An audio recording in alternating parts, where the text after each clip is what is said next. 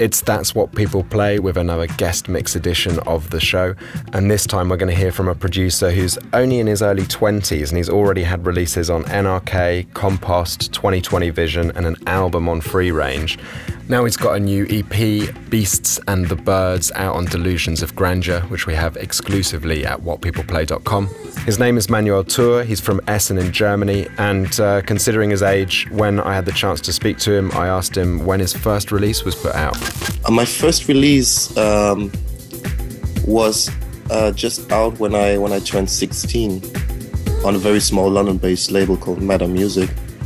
So uh, it was actually one of the very first uh, more serious tracks that I that I produced when I was I think 15 or so, and yeah, fortunately got that uh, out on, on on a small label.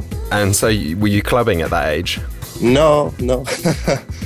Uh, I certainly wasn't able to, you know. So the doors were quite strict, and um, I think that's also the reason why I'm not really looking at uh, at house and techno only from a clubbing perspective but also from a from a rather uh, listener's point of, of view. And the EP Beasts and the Birds is out on Delusions of Grandeur. Can you uh, tell us a little bit about the release? Well, the EP certainly has got uh, very much of a disco feel to it. It really fits into the whole Delusions of Grandeur um, uh, sound.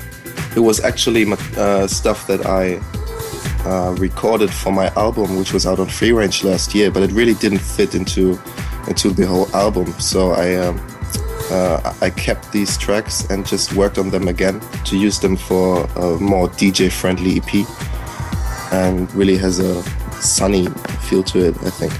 And uh, Delusions of Grandeur are quite a secretive label, aren't they? No one quite knows who's behind it. What's the uh, what's the reason for that? The label's policy is just um, focusing on the music and not really revealing who's behind it or having an, an image to it. I think they don't even have a website.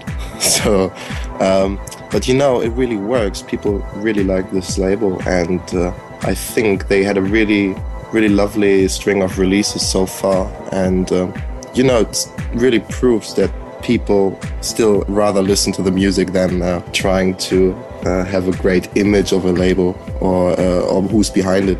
And you've done a mix for us at That's What People Play. What have you got in store for us? Um, the mix is not a classic club-minded set that's just flowing and that's just uh, rolling. So it has a lot of edges and really uh, changes the style quite often. I think I got pretty much anything on it.